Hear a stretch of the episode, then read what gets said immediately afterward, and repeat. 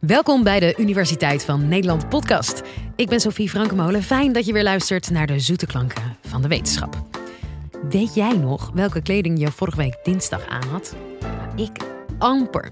We hebben allemaal blinde vlekken in ons geheugen en die proberen we zelf in te vullen.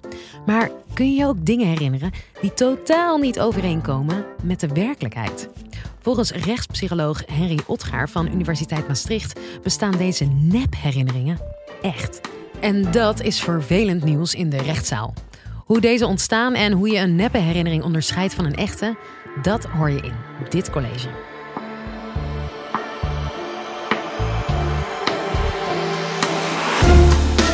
Dit is de Universiteit van Nederland.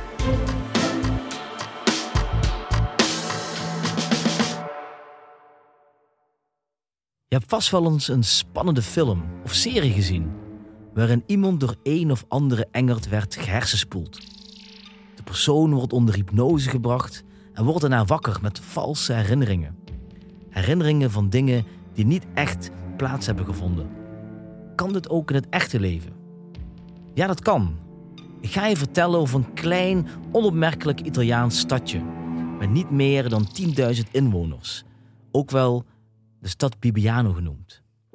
Onopmerkelijk totdat er een paar jaar geleden een groot schandaal aan het licht kwam. Een meisje kwam met mentale klachten naar de psycholoog en de psycholoog was ervan overtuigd dat dit meisje misbruikt was. En om dat te bewijzen ging hij het meisje onder druk zetten door haar wijs te maken dat ze door haar vader was misbruikt. Na meerdere therapeutische sessies is ze uiteindelijk gaan geloven en zelfs herinneren dat ze door haar vader was misbruikt. Dit is natuurlijk een heel heftig verhaal, want hoe kun je iemands herinneringen zo beïnvloeden dat je iets gaat geloven dat nooit gebeurd is? Dat ga ik je in dit college uitleggen. Ik ben rechtspsycholoog en je kunt je voorstellen dat het in de rechtbank ontzettend belangrijk is dat we hier onderzoek naar doen. Een valse herinnering kan namelijk iemand straf maken of breken. We beginnen met de basis. Het is belangrijk om te weten dat ons geheugen geen letterlijke kopie maakt van gebeurtenissen. Dat zou veel te veel plek kosten op je harde schijf, de hersenen. Je onthoudt alleen de belangrijke dingen, elementen waar je even extra goed op let of dat wat op dit moment relevant voor je is. Verreweg de meeste specifieke details vergeet je. Pak als voorbeeld eens een willekeurige serie die je een paar jaar geleden hebt gezien. Grote kans dat je nog wel weet hoe het afliep en de naam herinnert van het hoofdpersonage. Maar weet je nog hoe de beste vriend heette of wat er in aflevering 3 gebeurde?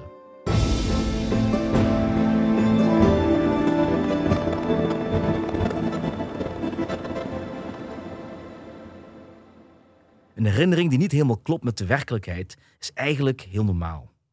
Bij het ophalen van de herinnering moeten we namelijk een reconstructie maken van wat er precies gebeurd is. En dat gaat eigenlijk nooit helemaal foutloos. Het zit als volgt. Diep in ons brein zit de hippocampus. Die zorgt ervoor dat de zaken die je wel onthoudt worden verspreid en op verschillende plekken in je hersenen worden opgeslagen. Dat is maar goed ook, want als het allemaal op één plek zou zitten, weet je na één keer je hoofd stoten misschien wel niet meer wie je bent. Als je die opgesplitste informatie vervolgens wil herinneren, moet je hippocampus die verschillende stukken weer in elkaar lijmen.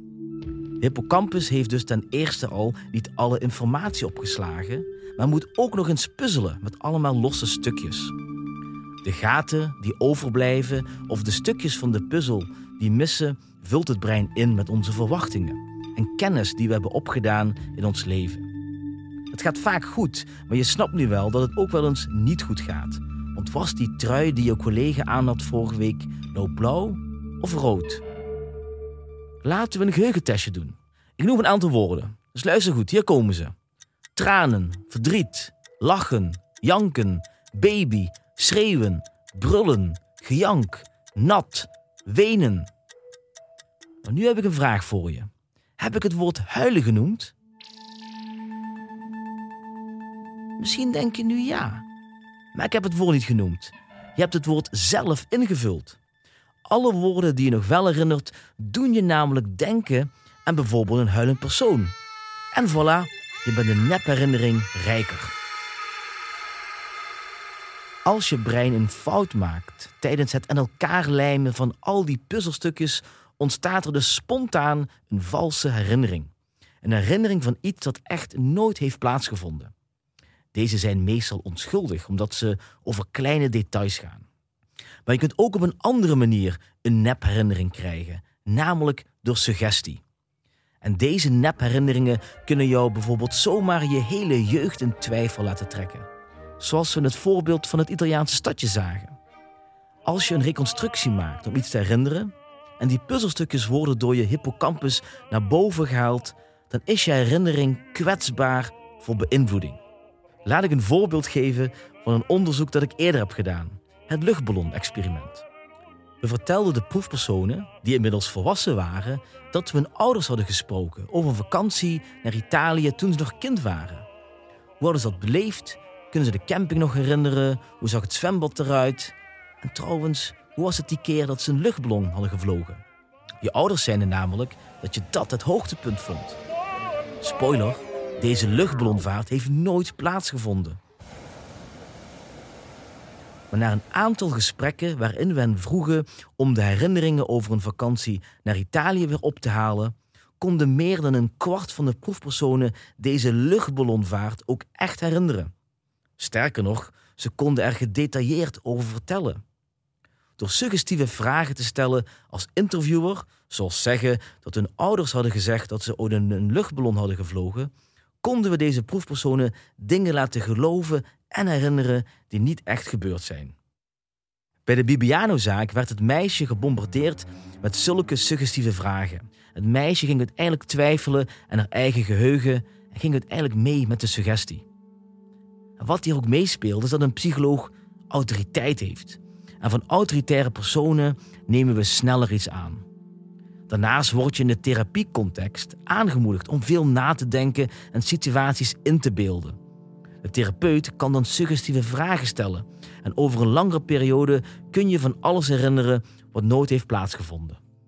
Dit was een doelbewuste poging om iemand een valse herinnering aan te praten. Maar iemands herinneringen beïnvloeden gaat niet altijd zo bewust als in deze zaak. Neem als voorbeeld eens een rechercheur die op zoek is naar de moordenaar en daarvoor allemaal verschillende mensen spreekt die een getuigenverklaring afleggen. Stel, die rechercheur vraagt jou waar je was op de dag van de moord, een paar weken geleden. Je antwoordt: Ik was in de supermarkt. Hij laat een foto zien van een man met een grijze trui en een rode tas. Heb je hem daar ook gezien? vraagt de rechercheur. Je graaft in je herinneringen en kan je het niet herinneren.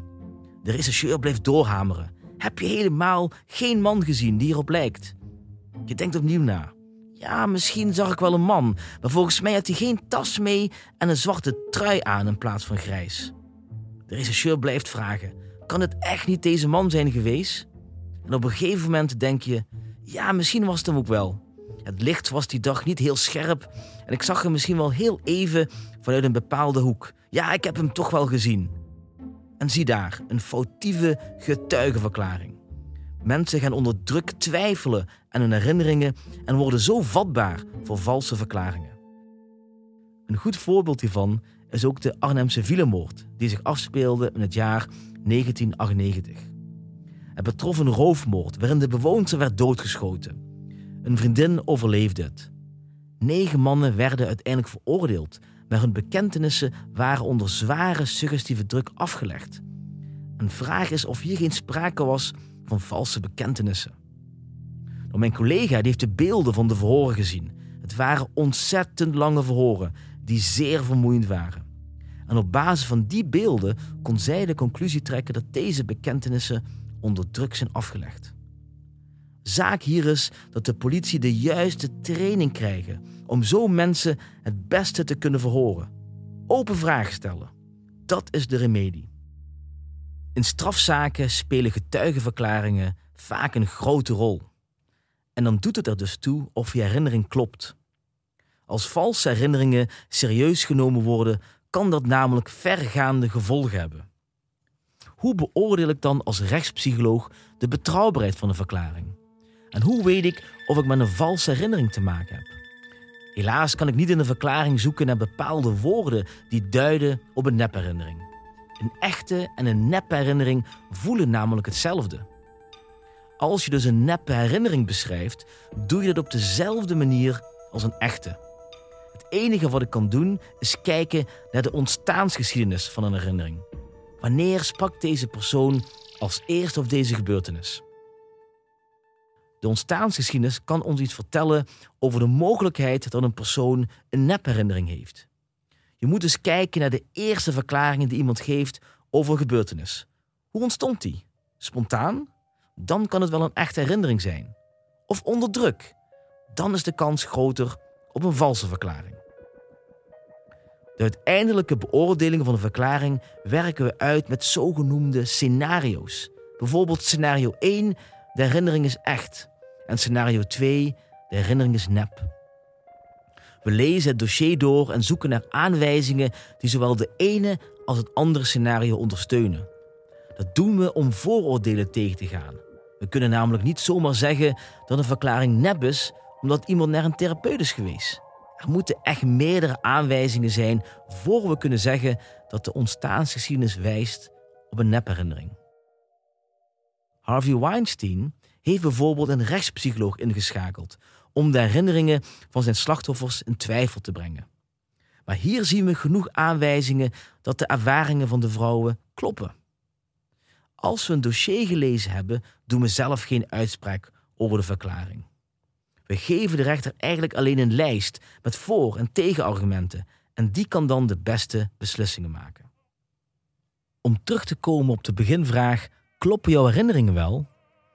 Over het algemeen hebben we hartstikke goede herinneringen, maar ze blijven wel een reconstructie van wat echt gebeurd is. Dus dat je herinneringen niet helemaal overeenkomen met de werkelijkheid is dus heel normaal. Maar zodra je herinnering gevolgen heeft in de rechtbank, kan een rechtspsycholoog het best even meekijken om er zeker van te zijn dat hoe jij je iets herinnert wel echt klopt.